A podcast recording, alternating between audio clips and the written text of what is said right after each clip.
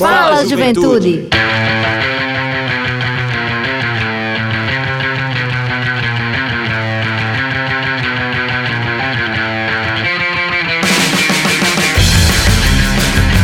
Boa noite, boa noite, juventude paraibana, muito boa noite. Está entrando no ar o seu programa, o nosso programa, o programa de toda a juventude da Paraíba, o Fala Juventude.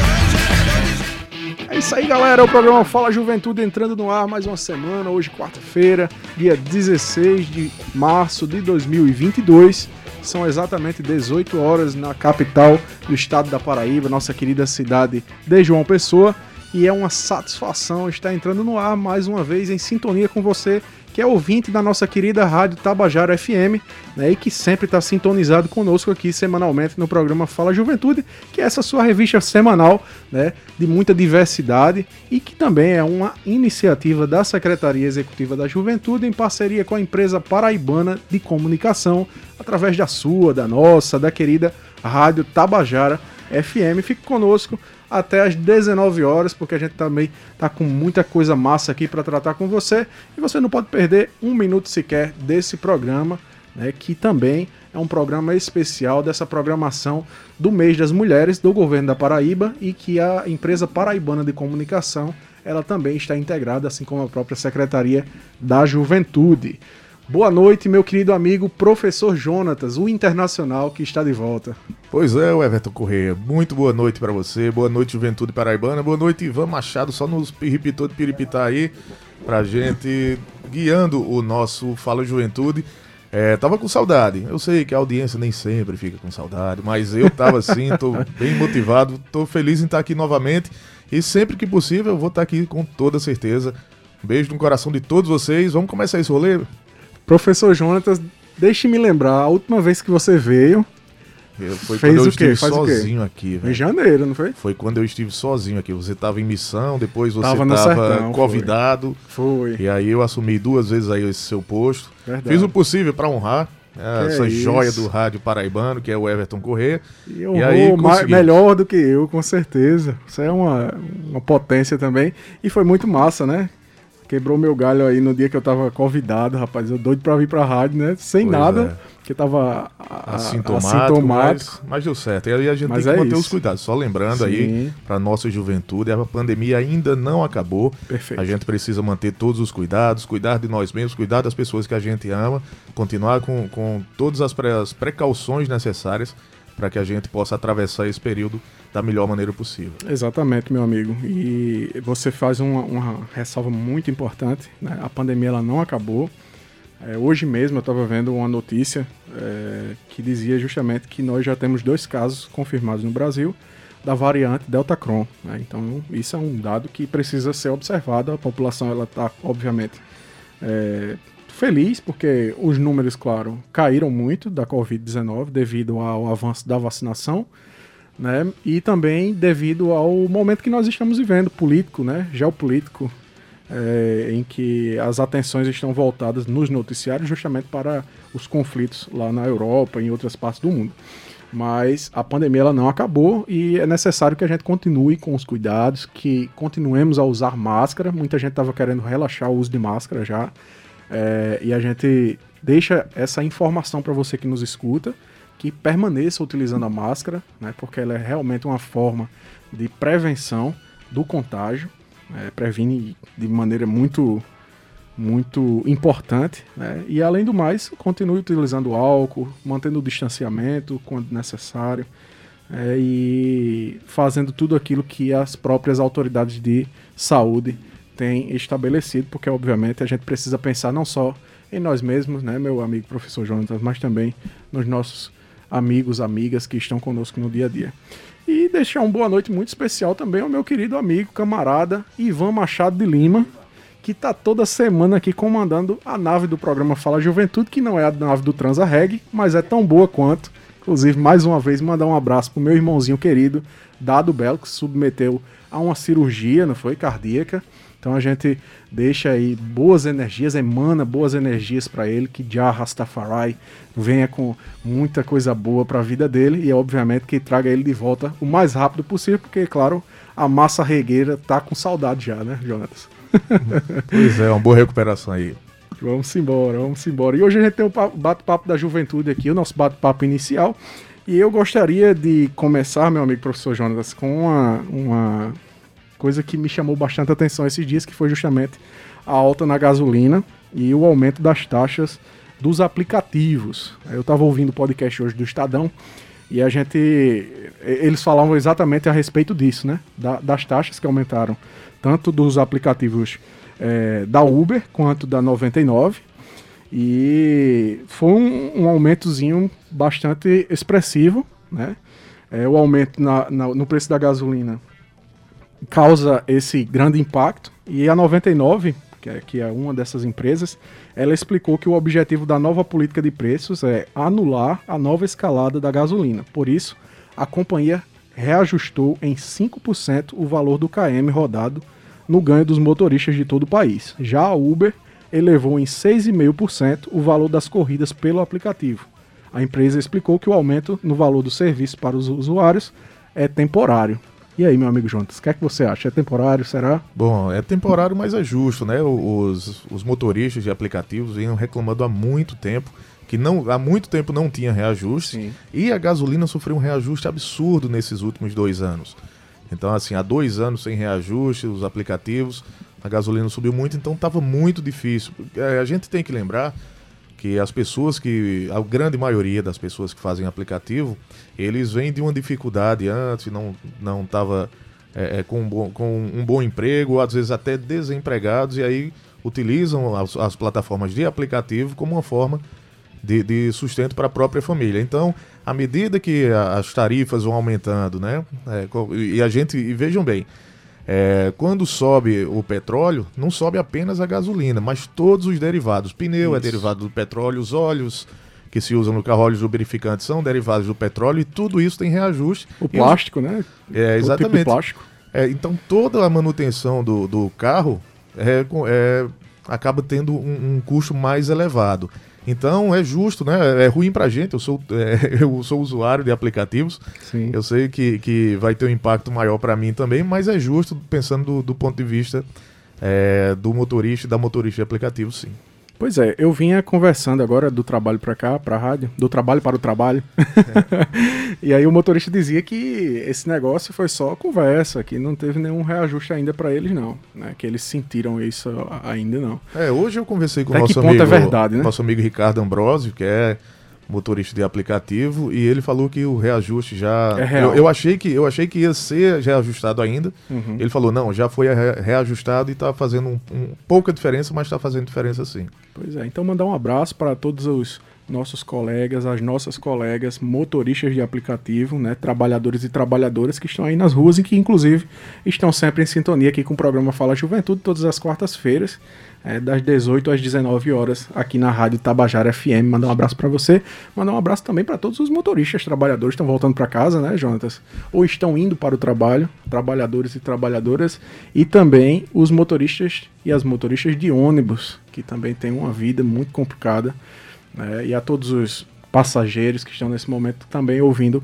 o programa pela, pelo rádio, pela internet seja por onde for. Um abraço especial da equipe do programa Fala Juventude para você Só também. que você que está no ônibus agora, por favor, bote o fone de ouvido. Às vezes incomoda o coleguinha que está do lado, tá? Mesmo que seja a voz do nosso querido professor Jonatas Castro, você precisa colocar o fone de ouvido. É isso aí, são 18 horas e 6 minutos, meu amigo professor Jonatas. É, espero, rapaz, que a gente tenha realmente uma, uma resolução com relação a essa questão, né? E principalmente com relação à política de preços da própria Petro, Petrobras, né?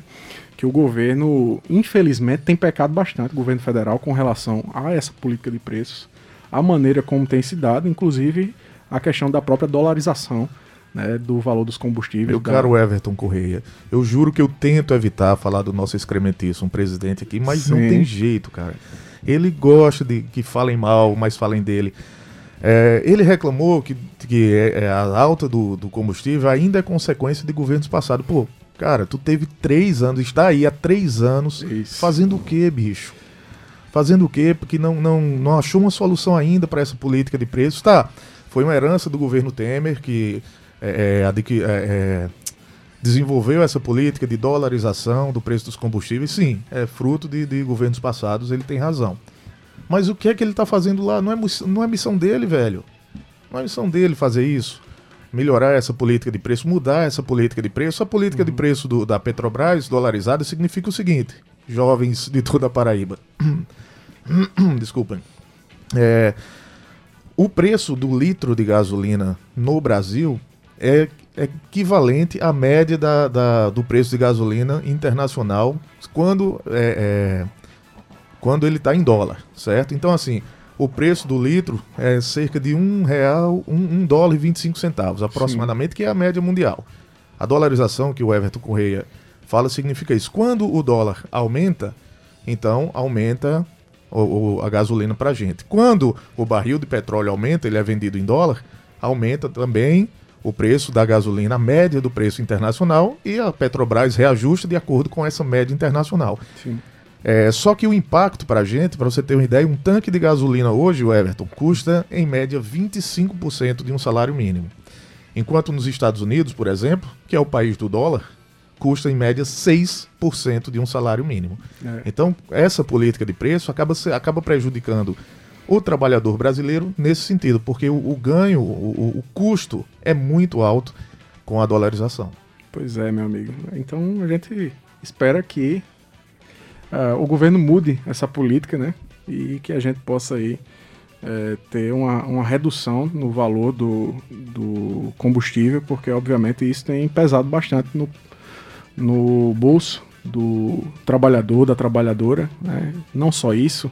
Vamos lá, o gás de cozinha também, viu? Gás de cozinha, cara, aumento de passagem de ônibus, é uma série de coisas que, infelizmente, é, isso mexe com o trabalhador, a trabalhadora do Brasil e que faz com que a gente viva uma vida que não dá nem pra. O, o salário, ele basicamente não dá pra sobreviver. É, a, a, realidade é essa. Você paga o aluguel, ou paga a, a escola dos filhos, ou compra coisa para casa, você tem que escolher uma prioridade dentro das suas contas para poder sobreviver dentro do, do mês é, com o salário que você ganha. Então a gente realmente é, espera que dias melhores a gente possa viver aqui no Brasil. E falando ainda do Brasil, meu amigo Jonatas Castro, é, a gente viu uma notícia muito engraçada hoje também com relação ao momento que nós estamos vivendo. Né? Eu estava comentando aqui nos bastidores com a nossa convidada, que a gente vai falar quem é daqui a pouquinho, é, a respeito do Brasil que a gente está vendo, em que mineradoras, preste bem atenção você que nos escuta, mineradoras são contra o PL que permite o garimpo em terra indígena. Aí você olha assim, meu amigo Ivan Machado, e você diz, cara, como é que pode? Uma mineradora ela está sendo contra justamente uma atividade que ela poderia estar fazendo numa terra indígena e que o governo está facilitando isso. Pois é, o Instituto Brasileiro de Mineração, que é uma organização que reúne mais de 120 associados, responsáveis por cerca de 85% da produção mineral do Brasil, divulgou uma nota nesta terça-feira posicionando-se contra o PL, o projeto de lei 191 de 2020, que permite a mineração em terras indígenas. E a entidade ela afirma que a atividade em território indígena deve ter a regulamentação e precisa ser, abre aspas, amplamente debatida pela sociedade brasileira, especialmente pelos próprios povos indígenas, respeitando seus direitos constitucionais, fecha aspas, declarou aí a nota do IBRAM, que é o Instituto Brasileiro de mineração, meu amigo Jonas. Pois é, chega a ser curioso. é, e, e, nesse, nesse caldo aí, a gente tem que dizer que o ministro da Justiça concedeu uma medalha de mérito indigenista a Bolsonaro. Velho. Foi mesmo. Isso mesmo, uma medalha de mérito indigenista. Ele que já se referiu a, a índios que pesam por arroba, que são, que são praticamente iguais a nós, né, quando falava da integração dos, dos indígenas, e recebeu agora a medalha de mérito indigenista. Para é, completar olha, essa piada que você contou agora há pouco, tá não, completa agora. Não, não, não dá para você ficar sem sem rir, né? Porque não tem. Ou você ri ou você chora com a situação que nós vivemos no Brasil hoje.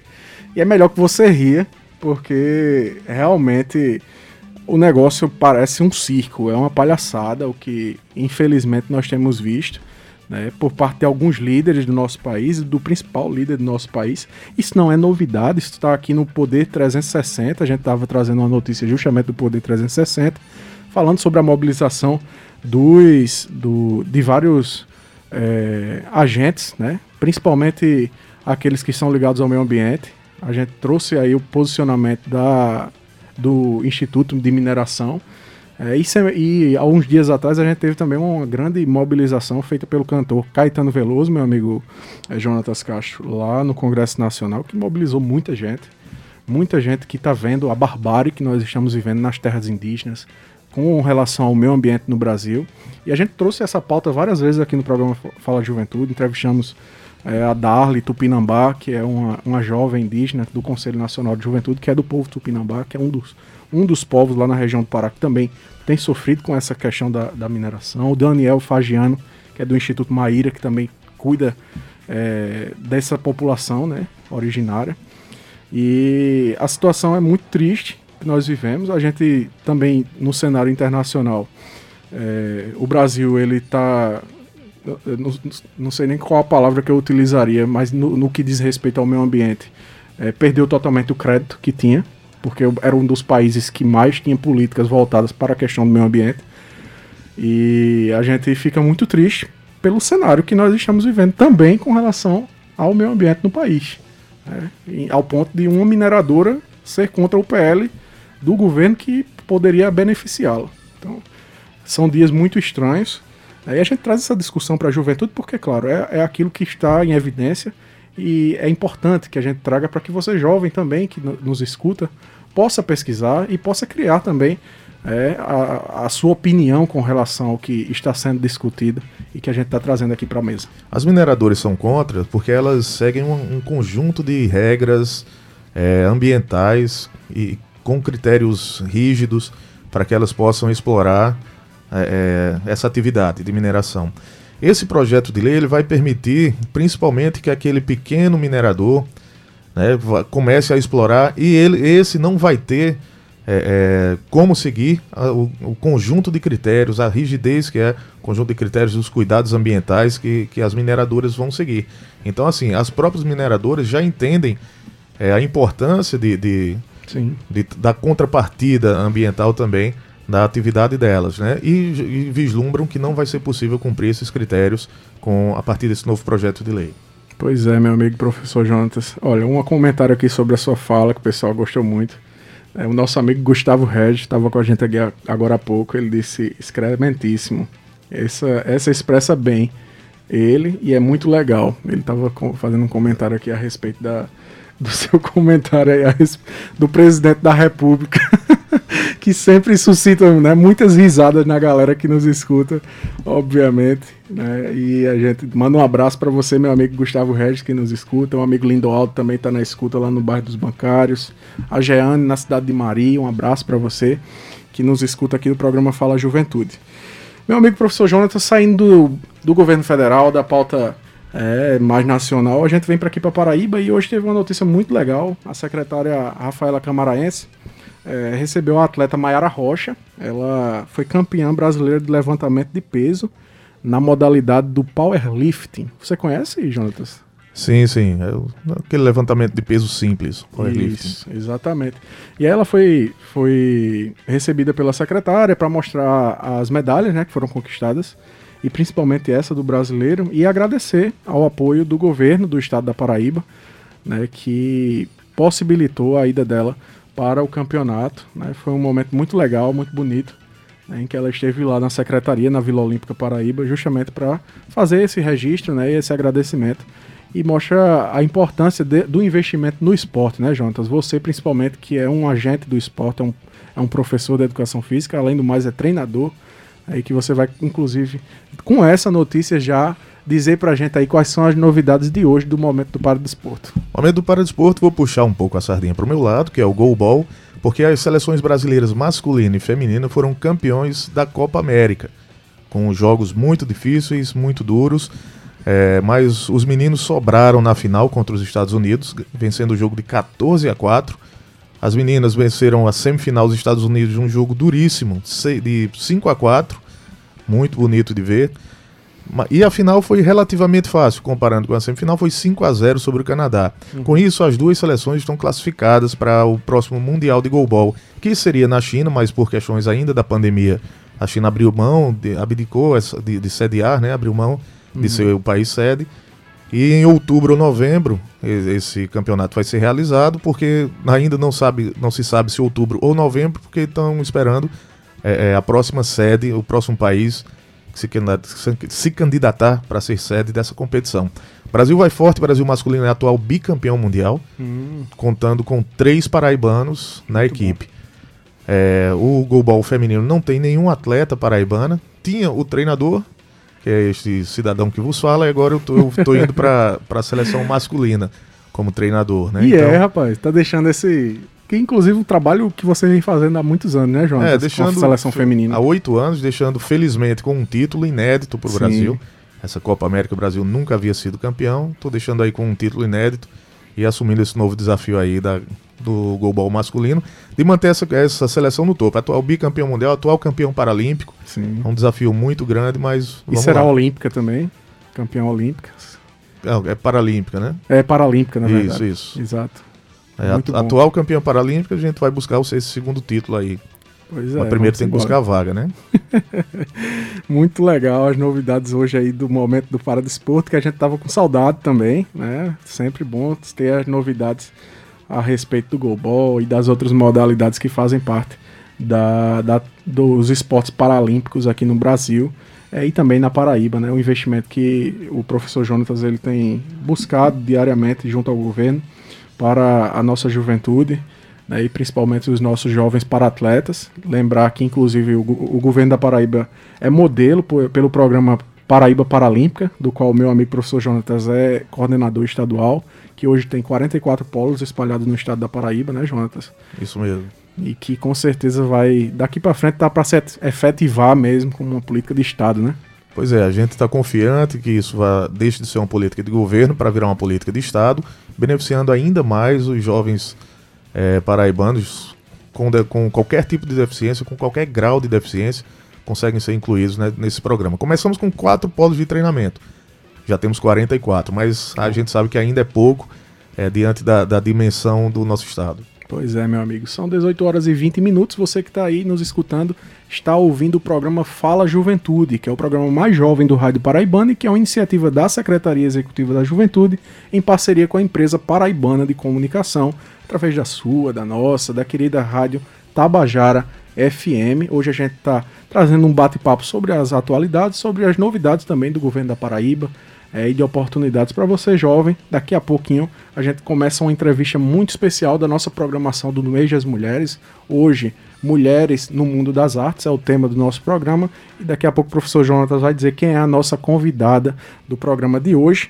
Mas antes, eu tenho uma novidade aqui no Destaque da Juventude, que várias empresas, meu amigo professor Jonatas, estão com programas com mais de 6 mil bolsas de estudos na área de tecnologia. Isso é uma, uma matéria da, do Catraca Livre e diz que, de acordo com a Associação Brasileira das Empresas de Tecnologia da Informação e Comunicação, a Brascom, até 2024 serão necessários pelo menos 420 mil profissionais para suprir a demanda interna do mercado. A falta de profissionais para o setor tem levado empresas a criarem cursos de capacitação gratuitos para suprir a demanda, como é o caso da Oracle, a Ambev, o Itaú a SAIS e o Pay Livre. Algumas empresas vão além da caixinha e oferecem qualificação a mulheres, grupos subrepresentados em grande parte das empresas brasileiras, como indígenas, pessoas trans e travestis, que querem também ingressar no setor. E, como a gente citou, tem várias empresas, né? Algumas dessas empresas, como a Oracle, que a gente falou, é uma multinacional que está com mais de 6 mil vagas. Então você pode procurar o site da Oracle. É, a Ambev, também está oferecendo 200 bolsas de estudo para mulheres que querem entrar na área de tecnologia, a Zetec, Hub de Inovação e Tecnologia e o BIS, que é uma plataforma B2B, rapaz, tem muita coisa aqui que da companhia. As inscrições estão abertas e vão até 23 de março. Os cursos online serão oferecidos pela iniciativa Progra Maria, é, Programaria, isso mesmo, voltadas a ensinar a programação a mulheres, pessoas negras, indígenas, LGBT+, trans e travestis, com duração de quatro semanas, vão abordar os primeiros passos em front-end. Aí, aí tem várias áreas aqui da tecnologia que eu não vou ler para você, mas você pode procurar. Dá um F5 aí na mente que você consegue. Pois é, rapaz, tem muita coisa em inglês aqui. E aí eu não vou arriscar não. Mais informações e inscrições você pode acessar o site www.programaria.org barra curso traço online traço eu programo barra hashtag bolsas. Ou então você entra lá no www.programaria.org e você vai ter mais informações acerca dessa importante é, oportunidade, meu amigo professor Jonatas. Tem mais oportunidade? Tem sim, tem um programa Semeando Sementes da Cidadania é, que é a oferta de cursos pela Escola de Administração Tributária. Os cursos de educação à distância voltados para a educação fiscal são gratuitos e abertos aos cidadãos paraibanos. As inscrições de novos alunos podem ser feitas na plataforma virtual da ESAT no link cefaz com z no final .pb.gov.br barra exat barra semeando sementes. Após a inscrição, você vai receber por e-mail login e cadastrar a sua senha e aí já está com acesso à plataforma. Não vou repetir aqui o, o, link, assim como você também não vai repetir, porque quem quiser entra lá no nosso Instagram, fala Juventude 100.5. 105.5. 105.5. Muito bem. E tem todas essas informações lá tem todos os detalhes, inclusive aqueles nomes em inglês aí que você não conseguiu citar agora há pouco. pois é, a gente encaminha tudo isso para você assim que você entrar em contato conosco e aproveita para nos seguir também lá no programa Fala Juventude. A gente não voltou ainda com as nossas lives né, no programa, mas com certeza daqui a, a, a um em breve, né? A gente espera voltar com essas lives. A nossa querida amiga Iona, ela tá ainda seguindo a questão lá da, do isolamento, né? Porque a sua, a sua mãe é do grupo de risco. E a gente entende perfeitamente isso e ela também é. Então a gente está aguardando esse retorno da nossa colaboradora Ioná Carvalho. E tem outra novidade também para você que é jovem, que nos escuta, que é do Senai. O Senai está recebendo inscrições para 20 cursos gratuitos. O Serviço Nacional da Aprendizagem Industrial está com inscrições abertas para 20 cursos gratuitos. As aulas são totalmente virtuais e tem certificado de conclusão. Os interessados precisam ser maiores de 14 anos e devem se inscrever pelo site da instituição portalead.sp.senai.br portalead.sp.senai.br Esta é a oportunidade aí para você também fazer alguns cursos também do Senai que sempre tem curso de muita qualidade de qualificação profissional para o mercado. Então não deixe de é, pegar essas oportunidades aí é, pegar o limão e fazer a limonada, né, Jonatas?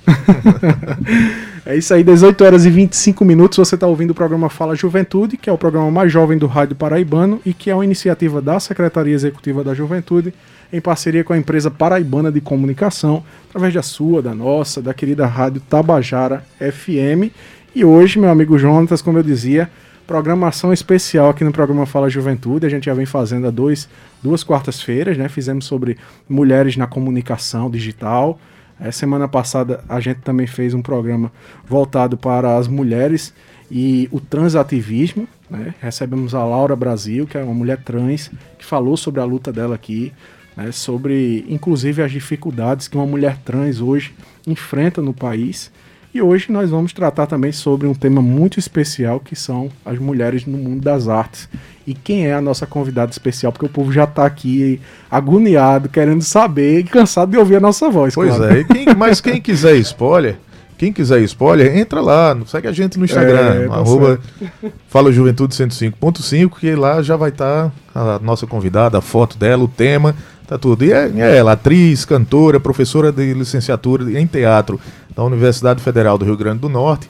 Ela integra a companhia Violetas de Teatro juntamente com sua mãe, Leonora Montenegro, e a produtora Marcelina Moraes. Com o espetáculo Violetas, se apresentou em 17 cidades brasileiras, de oito estados diferentes, de quatro regiões do país.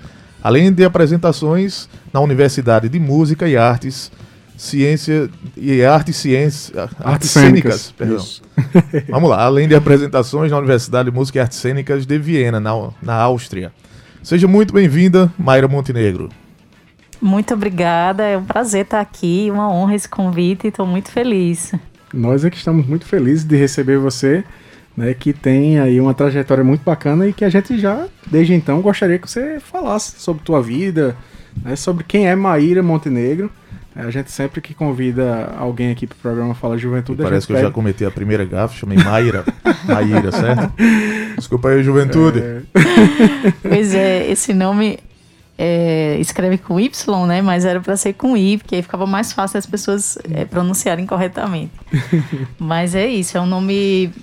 Minha mãe colocou por causa do livro de Darcy Ribeiro, Maíra, né? Um nome indígena, hum, do qual tenho muito orgulho. Ó, oh, ela tá aqui fora esperando. Ah, que notícia então, boa, que legal. Minha, minha história na minha história nas artes da cena começa ao mesmo tempo da minha que a minha vida começa. É, eu nasci num grupo de teatro junto que, que, era formado por minha mãe, meu pai, tios, tias, amigos e amigas.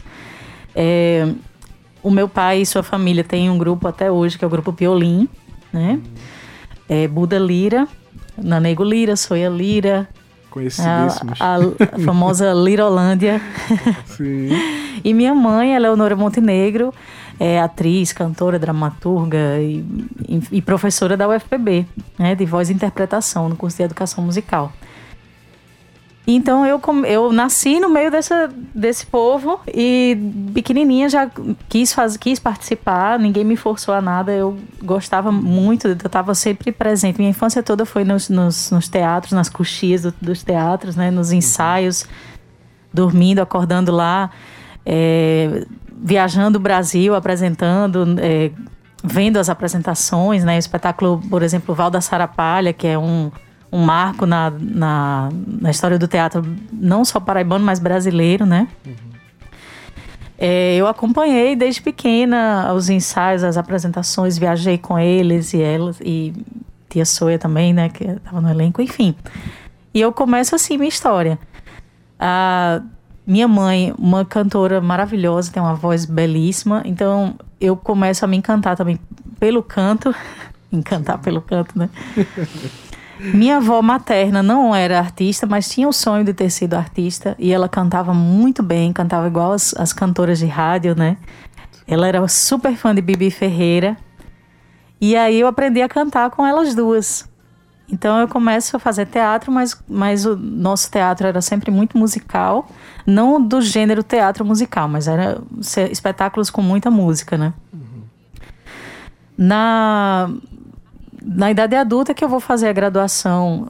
Primeiro eu fiz psicologia, tentando entender as, né, as coisas da vida. Eu tinha só 17 anos quando entrei na universidade. E nessa fase da adolescência a gente quer entender quem a gente é longe da nossa família, né? Formar a nossa própria personalidade, construir nossa própria história. Mas em pouco tempo eu vi e entendi que eu não queria ser psicóloga. E, e aí desisti do curso e fui para o extinto curso de Educação Artística na UFPB. Terminei a habilitação, com a habilitação em música, é, falando sobre voz, né? E depois comecei a cantar aqui em João Pessoa. Fui a, acompanhada por músicos maravilhosos, é, o Irá Garcia, é, Pedro Paz, Michel Costa, né, que é marido de Maria Juliana, cantora maravilhosa. E aí fui para Natal fazer o mestrado, porque infelizmente a gente não consegue sobreviver só de música, né? Eu tenho uma filha, Gabriela, e nessa época ela era pequena, né? Eu, eu senti que eu precisava é, tentar, eu fui tentar a carreira acadêmica para poder ter um sustento fixo, né? Um negócio certo, assim. Uhum. E aí fiz o mestrado em artes cênicas lá em Natal, também falando de voz. E logo em seguida passei no concurso para professora substituta lá na área de voz. No ano seguinte, passei no concurso para professora efetiva. Uhum. Então, morei em Natal por 10 anos, mais ou menos, né? Cantei lá em Natal, participava de uma orquestra de chorinho e gafieira, orquestra Catita. É, perdemos o nosso maestro Neemias Lopes durante a pandemia, né? Infelizmente. E, e aí Passei no doutorado em teatro pela UDESC, na Universidade de, do Estado de Santa Catarina. E tirei licença da Universidade da UFRN para fazer esse doutorado e aí decidi voltar para João Pessoa, porque estava com muita saudade dessa cidade, Voltar da minha terrinha, né? da minha família, né? Eu tenho um irmãozinho pequeno agora, Francisco, tá com seis meses, é parte de pai. E ele é fã, viu, seu pai? Eu tava no Instagram do Fala Juventude, comentou a Ele postagem. Um abraço ao nosso querido Buda Lira, né? Então, um beijo para meu pai, Marcelina. Marcelina, que é a esposa dele, é produtora do Sim. nosso grupo. E para Francisco, meu amor da minha vida. e é isso, aí tô aqui agora e tô. Reencontrei Pedro Paz, que foi meu colega na graduação. A gente já fez um show no Manga Rosa no final de, de janeiro. Massa. E aí tô tentando aí outros lugares, outros espaços para voltar a cantar, porque é um negócio que me alimenta a alma e que eu preciso realmente para viver, sabe? É, um, é uma Uma vocação. é um negócio que não, não, não tem como ver. É um vício, é, tá no... É, é da vida. é um vício, uma paixão, uma missão, é tudo. É, eu acho que é isso, a missão, né? É, como Mariano Suassuna falava muito sobre isso, essa questão Isso. da missão, né? Eu lembrei Da dele, lembrei vocação dessa E a fala. festa, né? Missão, É. vocação e festa. Era um, um tripé que ele utilizava muito nas falas dele. Eu acho que resumindo, resumindo, resumindo, é isso. Pois é, e eu olhando assim, eu disse, caramba, can- atriz, cantora, é professora. Como é que lida com tudo isso? Como é a tua vida? Tu consegue integrar todas essas áreas? Porque eu tava falando aqui com, com o Jonatas sobre a minha dificuldade desse negócio de. Caramba, eu tô na área da comunicação ao mesmo tempo da história e tô na, com a juventude, eu não consigo. Muitas vezes isso me dá uma. Mas você consegue transitar todas essas áreas muito bem. Como é que tu faz isso? Como é, como é que é essa Muito bem, você que tá dizendo aí, né? Mas eu tento. Eu acho que essas áreas elas estão totalmente interligadas, né? Uhum. O meu trabalho na universidade ele é todo voltado para a prática artística, para a prática teatral, para eu sou professora das disciplinas de voz, de expressão vocal, de canto. Então tem tudo a ver com o meu trabalho como artista, né? Eu procuro integrar sempre. Meu último espetáculo, Violetas, eu eu tô cantando muito no espetáculo. Que o espetáculo, inclusive, é uma homenagem a essa avó que eu falei, né? Dona Vilma, que queria muito ter sido artista, cantava muito bem. E, mas, e é isso, aí tem muita música no espetáculo, muito canto. Uhum. E eu uso é, as meto- a metodologia que eu criei, que eu, que eu criei, não, a metodologia que eu usei para criar o espetáculo, eu uso também nas minhas aulas. Né? E mostro cenas do espetáculo nas aulas. Eu tô, e eu estou preparando agora no doutorado uma apresentação justamente sobre o processo de criação do Violetas. Uhum. É, é um, um- um conceito novo que criado por uma professora mexicana, Ileana Diegues, chamado desmontagem, que é algo que as mulheres têm feito muito aqui na América Latina, as mulheres é, nas artes, das artes da cena, estão falando sobre seus processos de criação, ao mesmo tempo que falam também sobre suas vidas pessoais, mas com temas que tocam a, a, a comunidade, a coletividade, né? com denúncias é, sociais, políticas, né?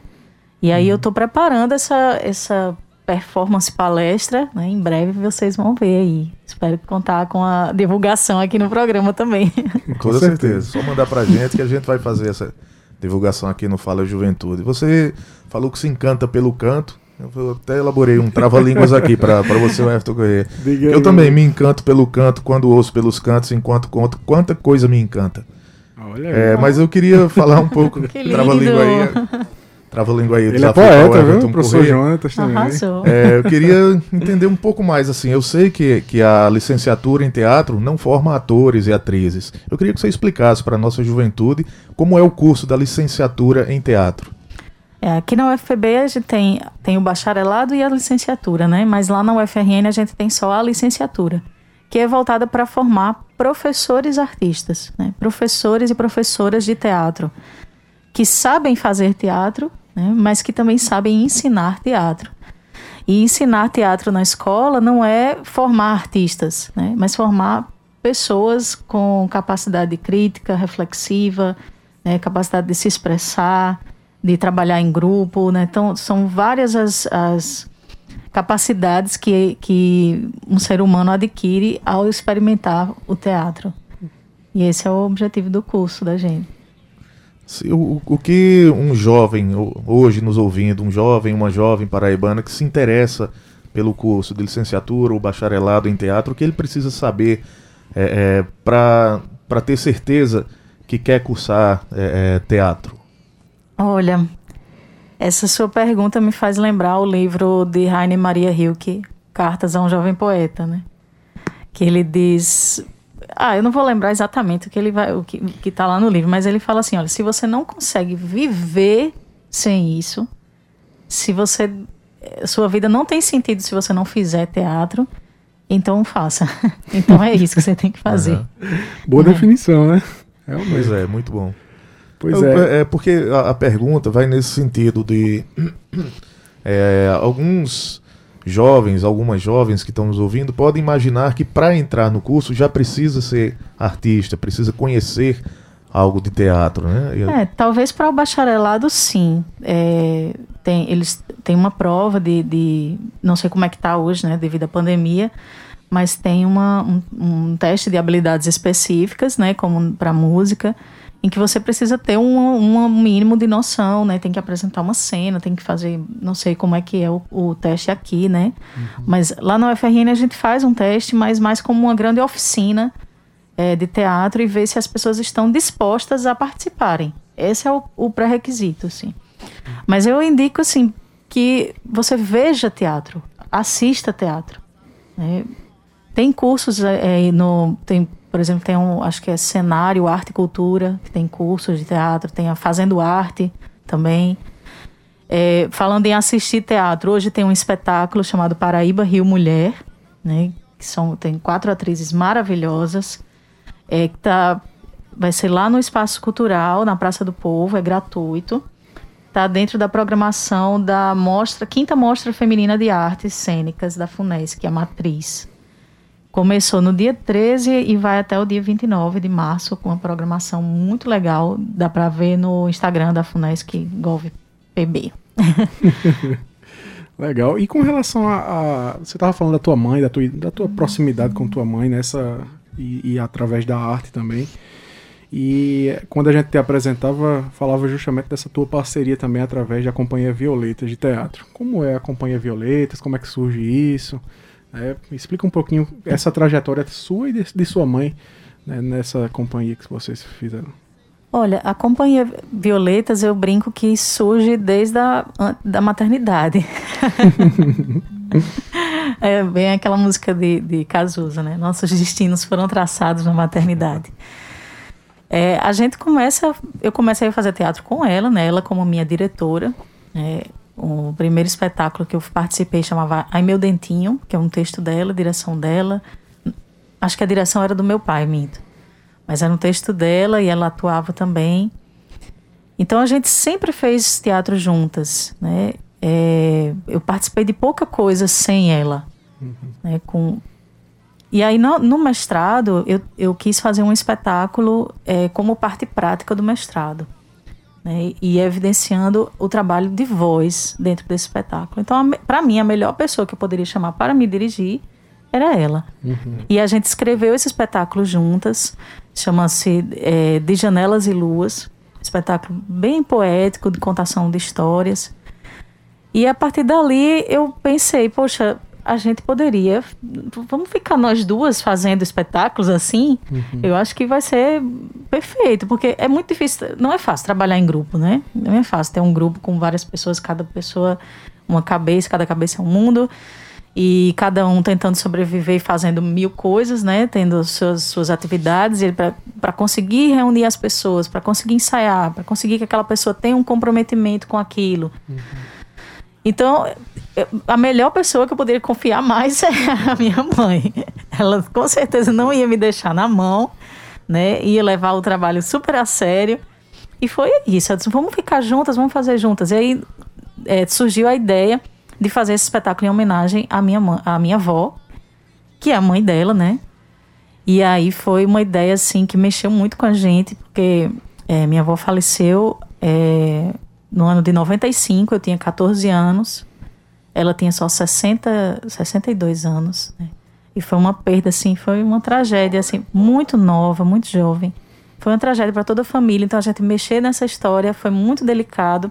Uhum. Mas ao mesmo tempo a gente tinha muita vontade de fazer essa homenagem a ela, trazer ela, de alguma forma trazer ela para o palco, que Sim. ela queria tanto ter, ter, ter estado, né?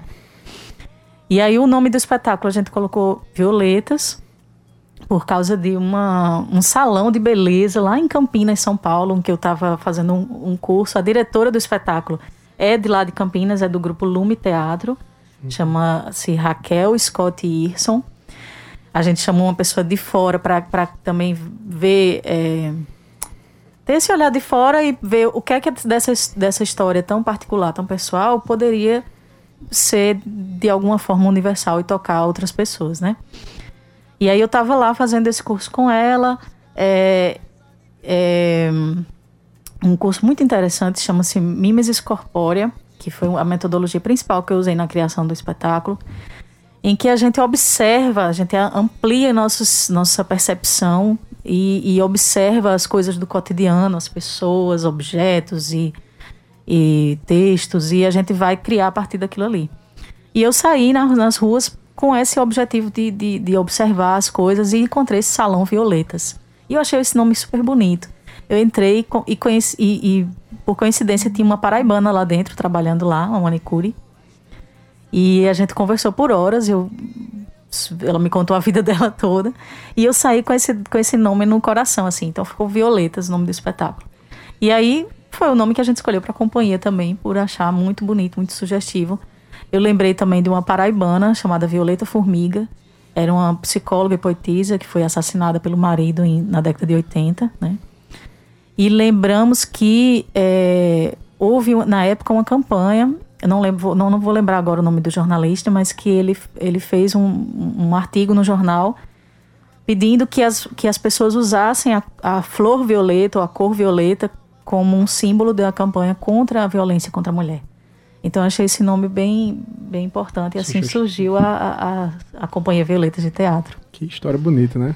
Vamos mudar um pouco de assunto, é, é, mas falando ainda do, da, da, sua vida como artista. O, o, a classe artística sempre foi reconhecidamente uma classe mais politizada, que busca por políticas, né, que, que luta por políticas públicas, luta por melhorias da, da qualidade política, é, do trabalho dos políticos também.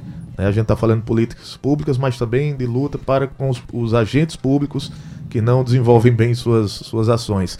E ultimamente a gente tem visto que a classe artística tem sido muito criminalizada. Né? Nesse embate político que a gente tem vivido ultimamente, tem sido mais criminalizada. E durante a, essa pandemia, ainda mais. Como foi a sua experiência de viver esse momento de criminalização junto com a pandemia que trouxe dificuldades também para a classe artística? Como foi e quais os avanços que, que uma pessoa que está imersa dentro da, das artes como você, com, como você tem percebido? Quais os avanços possíveis a partir de agora? Olha, essa é uma pergunta muito boa, porque como eu nasci nesse, nesse meio, né? É, eu, eu vi, vi, vivi de perto a dificuldade que é viver de arte, né? É, na época, na minha infância, minha infância e adolescência, não tinha políticas públicas é, para, as, para as artes, né, para a cultura. Não existia editais, não existia nada disso, né? É, não existia a Lei Rouanet e, e erroneamente as pessoas criticam a Lei Rouanet dizendo que os artistas mamam nas tetas do governo. Né? Se eu quisesse mamar nas tetas do governo, eu seria político, eu não seria artista. É, mas tem uma, uma, uma, visão completamente equivocada do que é a Lei Rouanet. A Lei Rouanet não dá dinheiro para ninguém. Ele permite que o artista, o grupo, vá captar esse recurso de alguma empresa. É totalmente, enfim. E aí a gente tem visto, né, nesses últimos tempos, a, tudo que foi construído, tudo que foi conquistado, sendo jogado por água abaixo, né? É, todas as políticas que a gente tinha no, no de âmbito federal estão, sendo, estão se acabando, né? Os recursos estão se acabando mesmo, acabou, acabou, né? Eu vi uma entrevista esses dias Wagner Moura, alguém pergunta a ele sobre o cinema no Brasil, né? A, e ele fala: acabou, acabou, não, não tem mais, acabou. Eu é, recebi muitos comentários, né, de, de até pessoas próximas, assim, que não são não são artistas, né? Pessoas normais, entre aspas. que falam, né, falavam nesse, nesse sentido mais pejorativo, né, de, de vagabundo, de até a gente a gente fala, costuma brincar com esse, ah, é uma palhaçada, é um circo. Mas olha, o circo, a palhaçada é uma coisa muito organizada, é muito bem feita, muito precisa de muita técnica e, e o que a gente está vendo aí é, é, um, é, um, é uma bagunça total, um caos total. E é um negócio de muita ignorância, né? Muita ignorância da, do, da as pessoas não entendem a importância da cultura numa sociedade, a importância da arte numa sociedade. Eu acho que a solução é a gente se juntar, como os artistas têm, têm se juntado, né? A, a história da, da, da, da arte no, no, no, Brasil e no mundo é isso, as pessoas se juntando e lutando por, por melhorias. Aí você citou Caetano, né, uhum. que mobilizou diversos artistas para irem lá para Brasília, e isso é uma coisa incrível. Quais, quais os riscos de uma sociedade, quais os riscos que uma sociedade corre quando não valoriza as artes? Ai, perder a, a alma. Perder. perder a alma, é perder isso. a vida, perder a poesia, perder a beleza. Né? Nessa pandemia, o que seria das pessoas em isolamento se não fosse a arte? Uhum. Quem conseguiu passar uma semana sem assistir um filme, uma série, escutar uma, uma música? É. Exato. Né? Fundamental, né? Não existe, é uma coisa que, que é, faz parte do ser humano. Com relação, a gente tá falando, você falou, um povo que, que não valoriza a cultura, um governo que não valoriza a cultura. E a gente vê que você fez uma, uma turnê pela Europa apresentando, não sei se seria o termo uma turnê, né? Mas pelo Brasil, né, em alguns estados e também na Europa. Qual é a percepção que você viu lá fora com relação a essa questão da cultura, né, da valorização da cultura, inclusive do, da, do papel das mulheres na cultura em outros espaços fora do Brasil? Olha, foi uma, uma, foi eu fui duas vezes à Universidade de Viena, Universidade de Música e Artes Cênicas de Viena. A gente conseguiu firmar um acordo entre as duas universidades, a Universidade de Viena e a UFRN.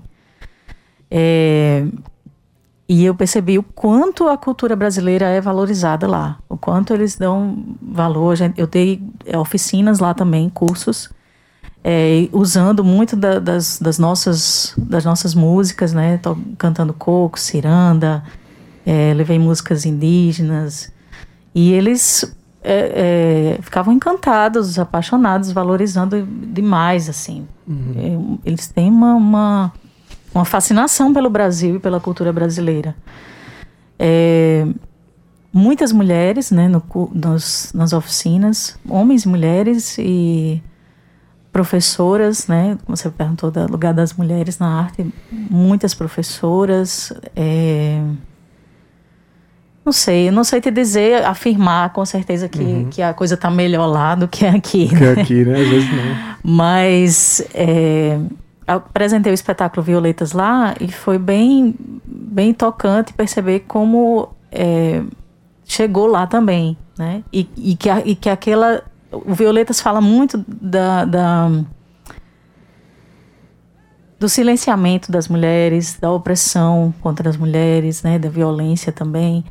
E eu percebi que elas se identificaram também com aquela história, né? Uhum tinha um grupo de, de estudantes, porque a Universidade de Viena recebe estudantes do mundo todo. Então tinha gente da. tinha mulheres da Índia, tinha um grupo de, de estudantes da China imenso, só de mulheres. É, tinha um do, do Paquistão, agora eu não vou lembrar de todo lugar.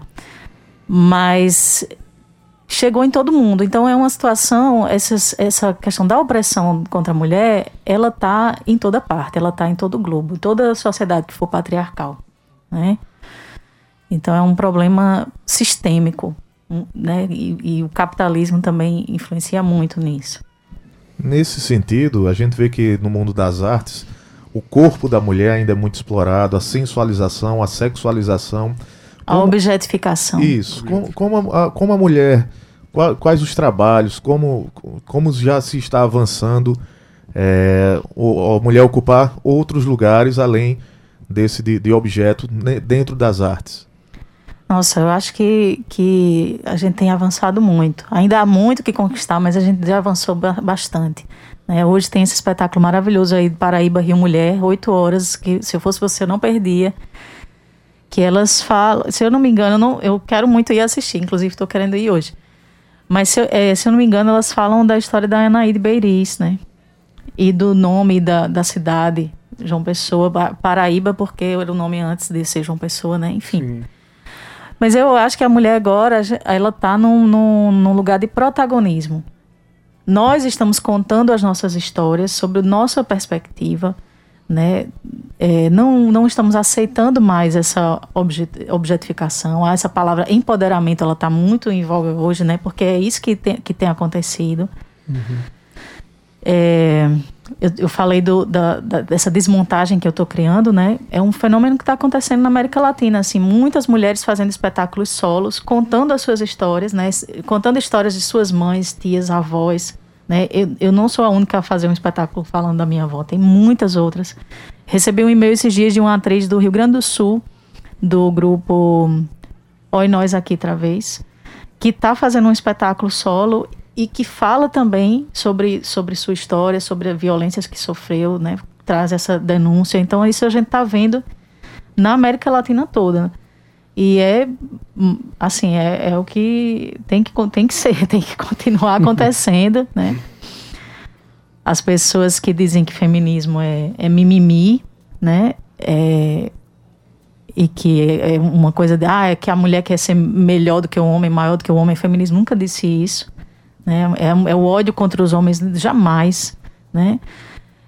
Basta você dar uma olhada nos números, vá, vá, dê uma pesquisada aí, quantas, quantas mulheres são, são estupradas por dia no Brasil, quantas são assassinadas, né? quantas de violência doméstica, a desigualdade salarial, a, a são inferiorizadas dentro do trabalho. Pois né? é, assédio, né? Assédio Exato. no transporte público, assédio no trabalho. Basta você dar uma pesquisada nesses números para você entender que feminismo não é mimimi. E eu acho que as mulheres têm ocupado esse lugar de protagonismo nas artes da cena. Perfeito. Maíra, a gente está chegando ao finalzinho do programa Fala Juventude. É. Ficamos muito felizes com esse bate-papo com você hoje, falando da tua vida, da tua trajetória, né? E a gente gostaria que você deixasse uma mensagem para jovens que nos escutam, né, que querem ingressar no mundo das artes também, como você te vem como inspiração. Poxa, agradeço demais o convite. Tô, fiquei muito feliz de estar participando aqui. Obrigada mesmo e obrigada a todo mundo que está escutando. E você, jovem mulher que quer fazer teatro, quer cantar, quer, quer se expressar, a única coisa que eu posso dizer é solte a sua voz. Né? Não se intimide não aceite ser silenciada, né? Solte a sua voz, vá atrás de, de, de ser a protagonista da sua história. Perfeito. Professor Jonatas Castro, rapidinho, o spoiler da semana aí. Poxa, que, que coisa boa. Que entrevista, quando é boa, passa muito rápido, né? É, o Everton, eu mandei para você é, o trava-línguas para você Sim. falar aí antes da frase ah, da semana. Falar, tá? é? Vamos. Antes, antes, da frase da semana. E o spoiler, a gente tem o seguinte, ó. Para a próxima sexta-feira, dia 18 o Festival de Verão das Cidades Criativas está repleto de ações. Teremos às 16 horas, também conhecido como 4 da tarde, no Hotel Globo, o projeto Sol Maior, com Igor Wendel e Costinha. E no mesmo horário, na Casa da Pólvora, tem a apresentação de Caburé e os Fulano.